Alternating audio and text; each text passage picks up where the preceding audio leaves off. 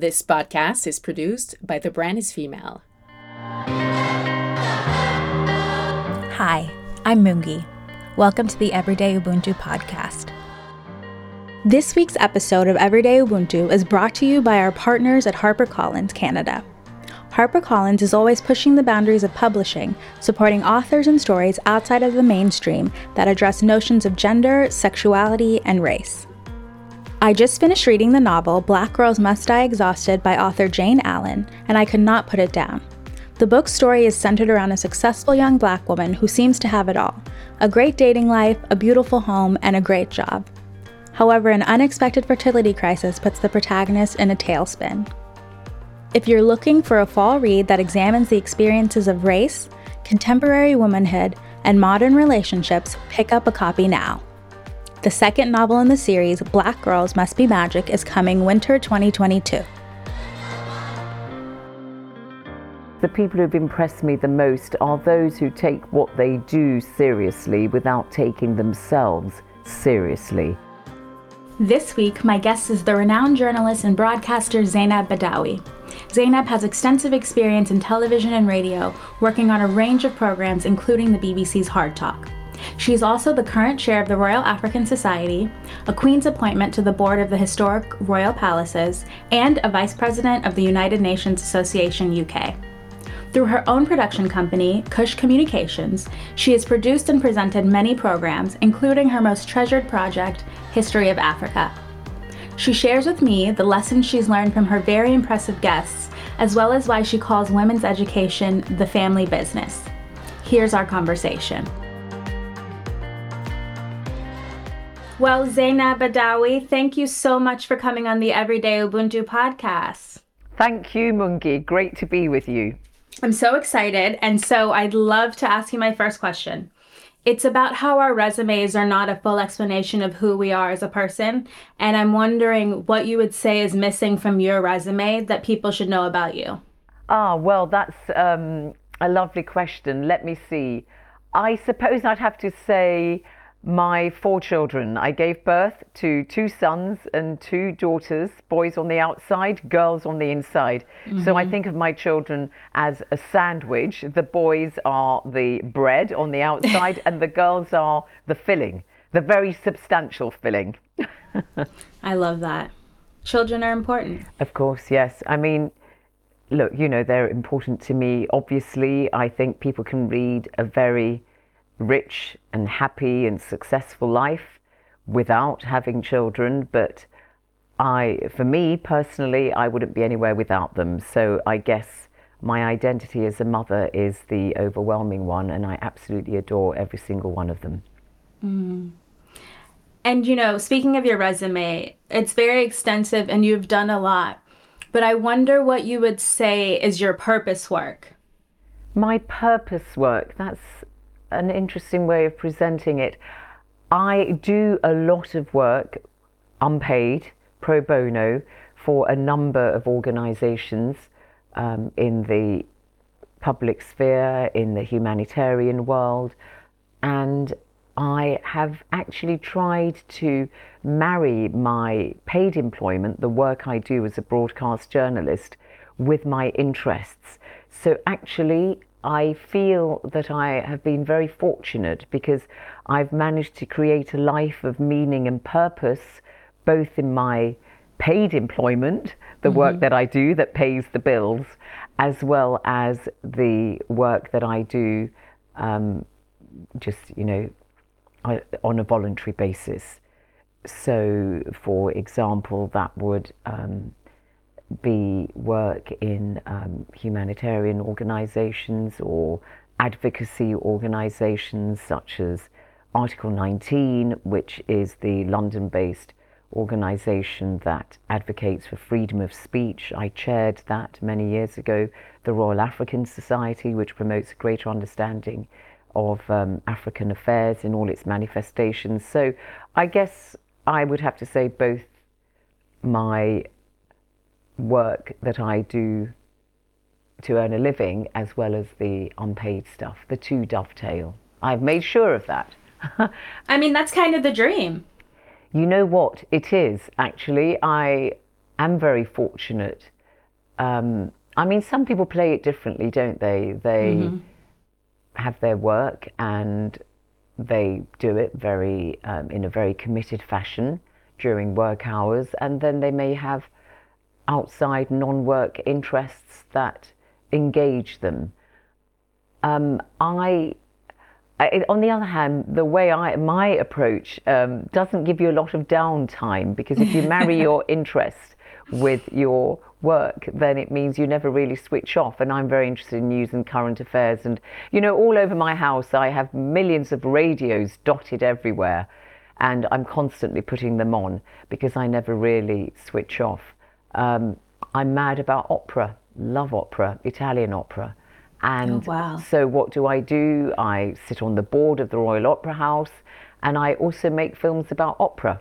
So, um, I, I guess that is the way I, I do it. Well, you know, speaking of your work, how did you get into media and, and journalism?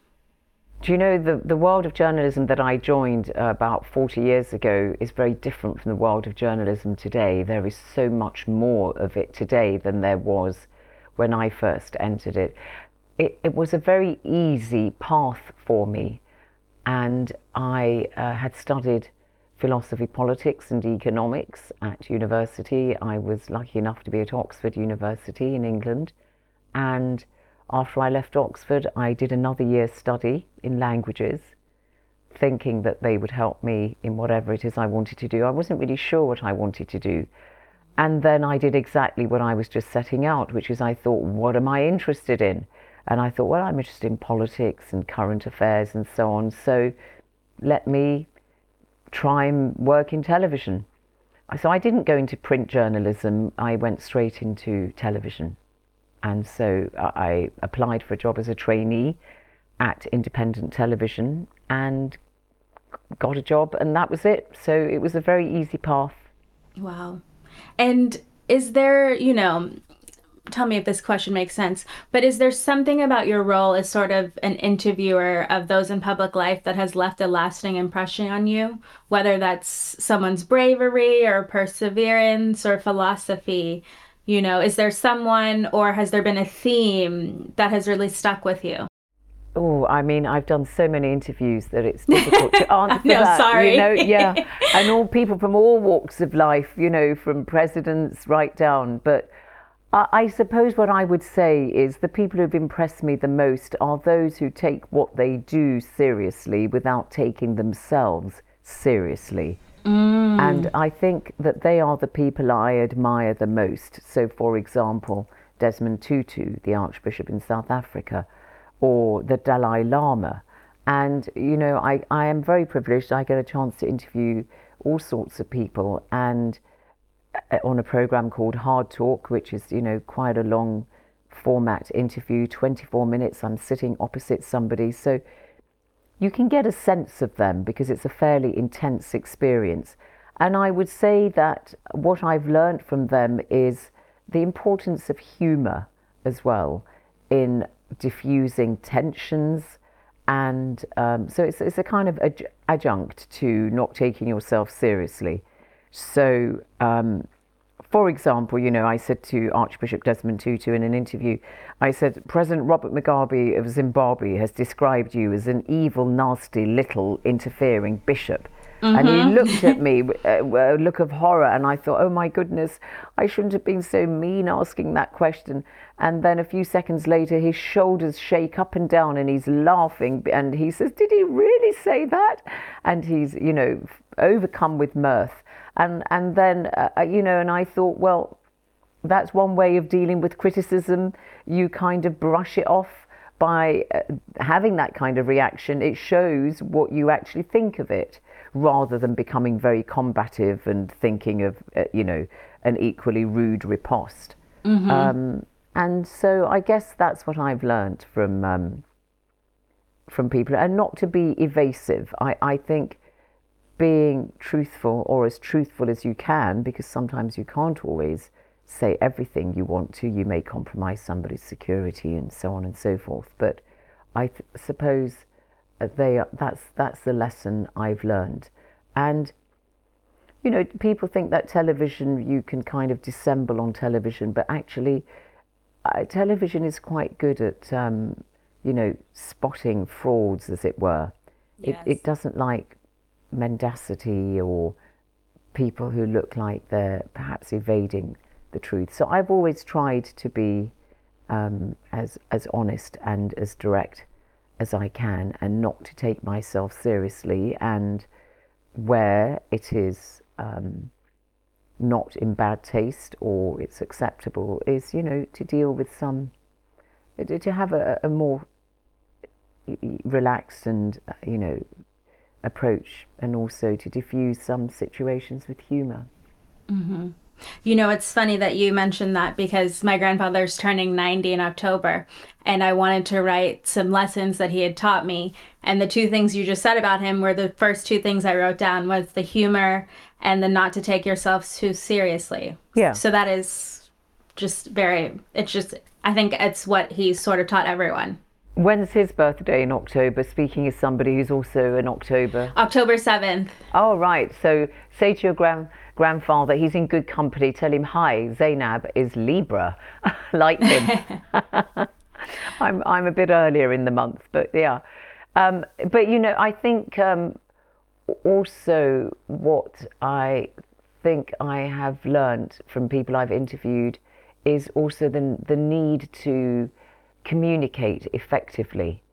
And you can, I can interview the cleverest people in the world, but if they can use obfuscatory language or cannot relay complex thoughts in a simple way, it's a complete waste of time. So I think that ability to communicate in a simple way is also a very, very important one. Uh, you know, a, a, sim- a complex idea expressed in a simple way is much more powerful than one that's um, relayed in a complicated way. And sometimes I do find that people are trying to impress others with their knowledge and end up being very convoluted. So I suppose there's some of the lessons I've learned. Yes. And and speaking of evasion, you know, I know that you were the first person from Western media to interview Omar Al Bashir after he was indicted by the ICC. Oh yeah. And I'm wondering I don't know, how do you prepare for something like that? And and how do you feel it went? What would success look like in that situation? Yeah, so that was back in 2009, and he was president. And of course, 10 years later, in 2019, Omar al Bashir was uh, toppled from power by a people's revolution in the Sudan. Well, look, speaking specifically about that interview, I was born in the Sudan, but I've lived in the UK since I was two years of age. So that was a somewhat unusual interview for me to mm-hmm. undertake. So when you ask how I prepared for that, it's, it wasn't a very difficult one because obviously having been brought up by Sudanese parents, and although I've lived in the UK since I was an infant, I obviously was very aware of the country and what was going on. And I can speak Arabic fluently, and the interview was conducted in Arabic. I asked him the questions in English, and they were translated for him, and I could understand him more or less. So that kind of interview wasn't a particularly hard one for me to prepare for. Um, it was a scoop, it was an exclusive, it was great to have got. You know, I won an award for it, so that was fairly gratifying. Um, but in general terms, when you prepare for an interview with somebody who has to be held accountable, then you make sure you do your homework. You make sure that you're not advancing your opinions yourself. I'm not saying, look, I think you're a war criminal. You've got to say, so and so has said that you've got a case to answer. And that so and so person has got to be somebody of substance. You know, it's got to be somebody where they can't shoot the messenger in order to diminish the message. So, you know, if it's from somebody from the United Nations, somebody who hasn't got an axe to grind, um, then that's the best way of presenting the arguments to that person and just ensuring that they answer the question and they answer and you say, I'm sorry, but you've not actually addressed the specific point I was making. Um, Right. So you've got to be fairly tenacious, you've got to stand your ground. Um, it's a fairly, it can be an intimidatory kind of atmosphere you're in. You know, I've been in interviews where I'm surrounded by the teams of the person I'm interviewing, and if it's felt to be a bit unsympathetic or a bit hard, you can kind of sense the body language around you and the the energy. Yeah, and they're yeah. bristling and so on, and you've just got to carry on. And you know, I'm not intimidated at all, and sometimes somebody might try to throw you a few seconds just before the recording starts. Um, you know, I've had that kind of tactic thrown at me to try to throw me off balance. But you know what? I don't scare easily, so that's that's the that's how that is. Does that answer your question? Yes, it does. Mm. Thank you to our partners at HarperCollins for their support of today's episode. We are all about supporting women on this podcast, and so are the publishers at HarperCollins. They invest in authors who are writing stories about women, for women, and by women. The Spectacular by Zoe Whittall, author of the Scotiabank Giller Prize shortlisted novel, The Best Kind of People, is a novel that challenges the societal notions of motherhood and the unspoken topics surrounding motherhood, such as miscarriages and postpartum. Told from a queer mother's perspective, The Spectacular is an inclusive novel that speaks to mothers of all ages and orientations. This is a read that you don't want to miss. You can find it wherever books are sold. And you you know, you mentioned that you are also from the continent, and I'd love if you could speak about your History of Africa series and sort of what you were hoping people will take away from it, would have taken away from it if they've seen it. Um, and also, I read that it was your sort of most valuable project to date, and I'd love to know why. Yeah, well, you've hit the, you've pressed the passion button there with me. so, how long have you got? I know this podcast only lasts for half an hour or so, but okay. Tell um, us. Tell yeah, us. yeah, yeah. You know what? Yeah, I've worked in the broadcast media for 40 years, and I'd have to say that this is the one project that I really, really, absolutely value above all the others. Wow. And uh, 20, 45 minute programs, uh, you know, setting out the history of Africa as best I could obviously you can't do justice to the history of a continent through many centuries in that amount of time. But I am satisfied that if you watch this series, you will know much more about Africa than you did. You hopefully will be entertained along the way, although obviously a lot of the subject matter is quite harrowing. And you'll also, most importantly, be stimulated to want to know more. Mm. And it took me nearly seven years to make this series from beginning to end. And the reason why I believe it's unique is, first of all, it derives its, um, its knowledge and its research from a, a, a, project which is unique called the General History of Africa, which was um, conducted under the auspices of UNESCO, the United Nations Educational, Scientific and Cultural Organization, at the behest of African leaders in the early 1960s they said, look, we've decolonized our countries, we want to decolonize our history. Right. It's either been written by outsiders, denigrated, or we've been told we don't have any. So I base my research on that. But what's so magnificent about this work is that it's Africa's history written and told for the large part by Africans themselves. And that's what I replicated in the series. Everywhere I went, it's not really a history of countries because there are 54 countries in Africa and there aren't 54 programs. And obviously, a lot of these countries were created quite recently, recently being, you know, in the last 150 years or 130 mm-hmm. years or so. So, um, but in every everywhere I went, I would only speak to people from that country, Ethiopia, Ethiopians, Mali, Malians, Congo, you know, Brazzaville, Congolese people, and so on and so forth. And um, that is very powerful. It's not me, Zeinab Badawi, going around telling you, this is what I think, pontificating. Um, it's actually, I act more as a kind of intercessor between the viewer and the experts. And the ordinary people I also spoke to, because how they see their history is important. And the film crews I use everywhere I went, the telling of the story, it's also important to ensure that those people who capture the images are also from that country. And I just feel that ancient Africa has been neglected and that the vision of how we see Africa you know, has been frozen in time. Col- sort of colonialism may have died, but the way many people view and think of Africa is still frozen in colonial thinking. Absolutely. And that's what this series tries to overturn to say, look, Africa has a history, institutions, um, culture, which is worthy of examination. And I believe that uh, that is what this has done. It stands the test of time. It's based on real scholarship, you know, huge amounts of research. You know, what is the figure for the number of enslaved Africans who crossed the Atlantic during the three centuries of the transatlantic slave trade? 12.5 million. You know, that figure alone took a great deal of research to uncover um, with the help of UNESCO, you know, and every fact is not only double checked but triple checked.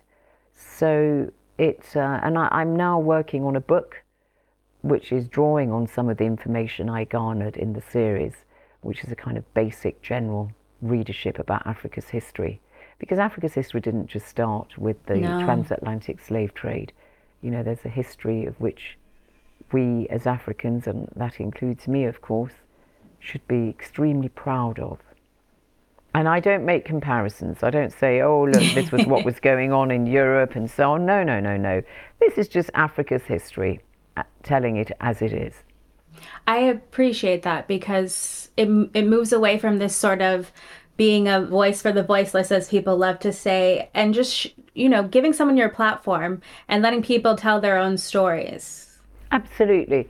You know, the, the African historian, anthropologist, archaeologist, you know, cultural expert, uh, museum directors, they have been excluded from the international public space.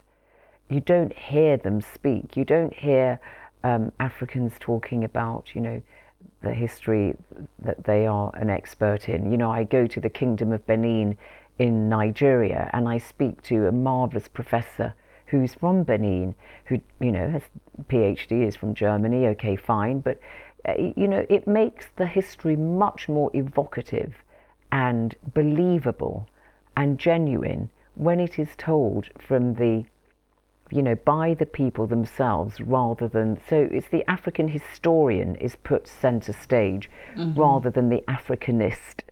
I mean, there are many good Africanists. Don't get me wrong. You know, Right. Brit, British, French, you know, historians who have a very sympathetic approach to the continent and write very well. But I just do believe that you know it's for too long perhaps they have dominated to the detriment of the African intellectual, and it's time they claimed their place. You know, what what would people say if you had a Kenyan talking to you about King Henry VIII, the Tudor king in the 16th century in the UK? People would think, why is this Kenyan historian telling me here in Britain about a British king? Uh, You know, it seems odd when you turn it round, doesn't it? But equally, why should, you know, a, a white German tell you the story about King Shaka of the Zulus rather than somebody from Southern Africa, South Africa themselves? So I, I think there is, you know, we have to invert that telescope and put the Africans and, and you know, it's not giving, it, yeah, I mean, in a sense, I suppose it's not that they're voiceless, their voice is there and willing to be heard. It's just nobody has really put them there. And then, you, you know, I think there have been some marvelous people, you know, who've done histories of Africa, like uh, Henry Louis Gates Jr., you know, the African American, very eminent African American, and so on. But I, I, I still, Ali Mazrui, the Kenyan, Yep. late um, ac- you know academic, but he focused only on East Africa really on the whole, whereas this is the entire continent, and I just think there's something very special about letting people tell their own stories. Do them the courtesy of letting them do that. do you know what I mean? It's Yeah, I do. give them the courtesy. Listen to them. So I, it's not a plug for my series, but it's all there available free of charge to anybody who's got access to the internet. BBC Africa YouTube, The History of Africa with Zeinab Badawi. Please watch. It's good if you can watch it from 1 to 20, but every episode is standalone. So if you prefer to do it that way and just plug into each episode that you are most interested in, that also works. But essentially, it is better to watch it from the beginning to the end. But please do and, and you know, make comments on the pages. Definitely. Um, we spoke earlier about how your sort of interests are intertwined with your work. And I wonder what sort of sustains you in difficult moments. You know, like you said that you don't really slow down. And so, what keeps you going when you are upset or exhausted, when you're having a tough time? That's, um, you know, I'm a very optimistic kind of person, and I, having had four children, I had them very close in age, that I actually don't have the luxury to dwell on anything too much. That's the truth. You know, my my youngest child has turned 21 and has only just finished university. And so I am at a time in my life where, for the first time, so maybe ask me that again in six months or a year, but I've really never had a downtime in, all, in which I could either bask in any kind of, you know, feeling down. That's the honest truth. Um, but I, um, I exercise. I think that physical well-being is a, very closely associated to mental well-being. Mm-hmm. So I, I do that. I, I don't drink. I don't smoke. I've been a lifelong teetotaler. Um, you know, I'm not a binge eater, comfort eater, although I do eat chocolate every day.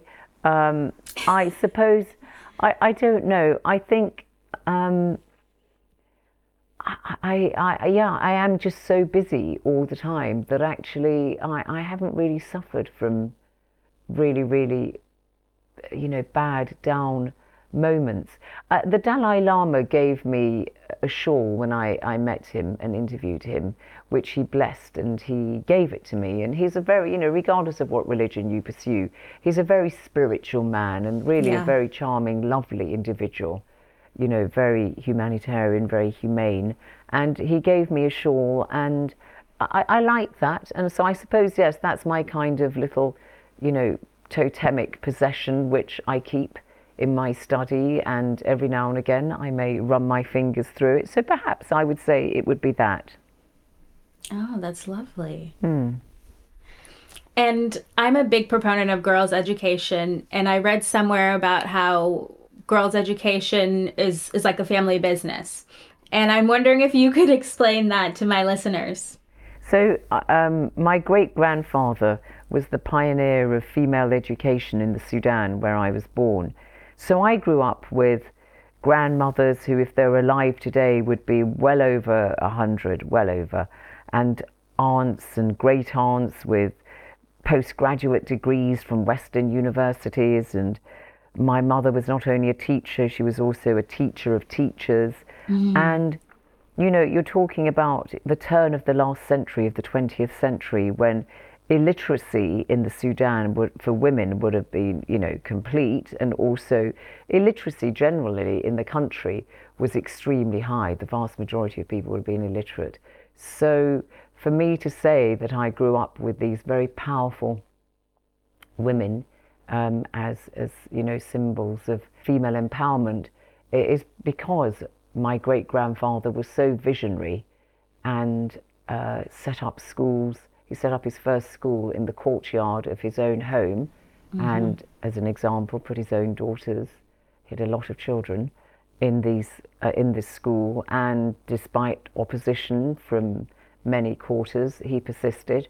And to this day, my family, my uncle runs a women's university in the capital of Sudan. So um, that is why we call women's education the family business. I love that. And then I'd love to know who are the people who have inspired you? Well, that question is really, I suppose, related to my answer about the fact that my great grandfather was the pioneer of women's education. I would say that he has had a very quiet, I never met him. He mm-hmm. died mm. quite a few years before I was born, although he lived to the ripe old age of 96. I would say wow that he and the manifestations of what he did, i.e., my grandmothers, my great aunts, my aunts, and my own mother, are collectively the people who have inspired me the most. He, because he was a visionary and because he was somebody who swam against the tide and had the courage of his own convictions, was brave, was iconoclastic. And I think that people who achieve great things are often people who are full of courage. And so I suppose that's been a touchstone for me throughout my life. We, we're all about family on this podcast, so that's always heartwarming. What would you say is your greatest fear for humanity? Oh gosh, I have many fears for humanity, but um, I difficult to you know say, oh, I believe in world peace, oh, I believe in the climate, you know, stopping poverty, world hunger, and so on. I suppose collectively, what I would say is that, you know, I'm a seeker of harmony, and I think harmony produces good things. And therefore, I think the avoidance of conflict and, uh, is very important. So, conflict is my greatest fear for humanity. Conflict in all its manifestations, be it conflict between people in countries, be it conflict between countries, be it conflict between people and nature, conflict um, which means you have a, an unequal access to resources. So you have some people who are extremely rich and have more than they need, a surfeit, whereas for many there's a deficit, you know, inequalities and so on. So I would say, yes, a very broad definition of conflict getting worse mm-hmm. would be my greatest fear for humanity. Well, as someone who studied conflict resolution, I'm here to help. yes, yes, that's very. It's very important because you can't achieve anything with turbulence and conflict. And, and as I said, you know, any conflicts within households, you know, which gives rise to domestic abuse and so on. So I think that that yes, my greatest fear is however you want to define conflict, wherever you can identify it. Let's let's not see it, you know, increase and multiply. And then what would you say is your greatest hope for humanity? My greatest hope for humanity would be related to my greatest fear for humanity, which is um, seeing greater conflict. So the avoidance of conflict in all its forms uh, is what I would really hope and aspire to.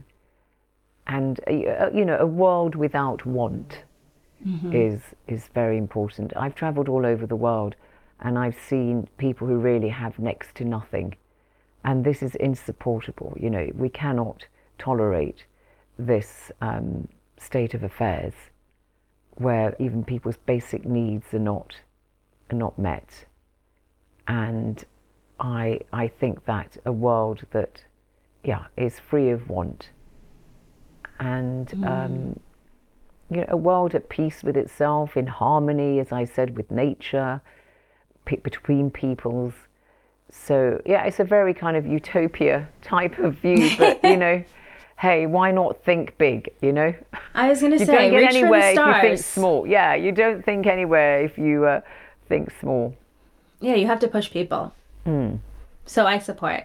Mm-hmm. Well, Zeinab Badawi, thank you so much for coming on the Everyday Ubuntu podcast It's been my pleasure to talk to you, Mungi. Thank you so much indeed, and thank you for your very thoughtful questions. I've enjoyed talking to you. Thank you so much. Thank you.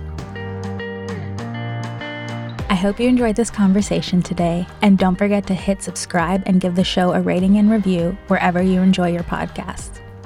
Follow me at mungi.ngomane on Instagram. I'd love to hear from you and get your feedback on the show. I'll be back in a week with a new episode. Thank you for listening to Everyday Ubuntu.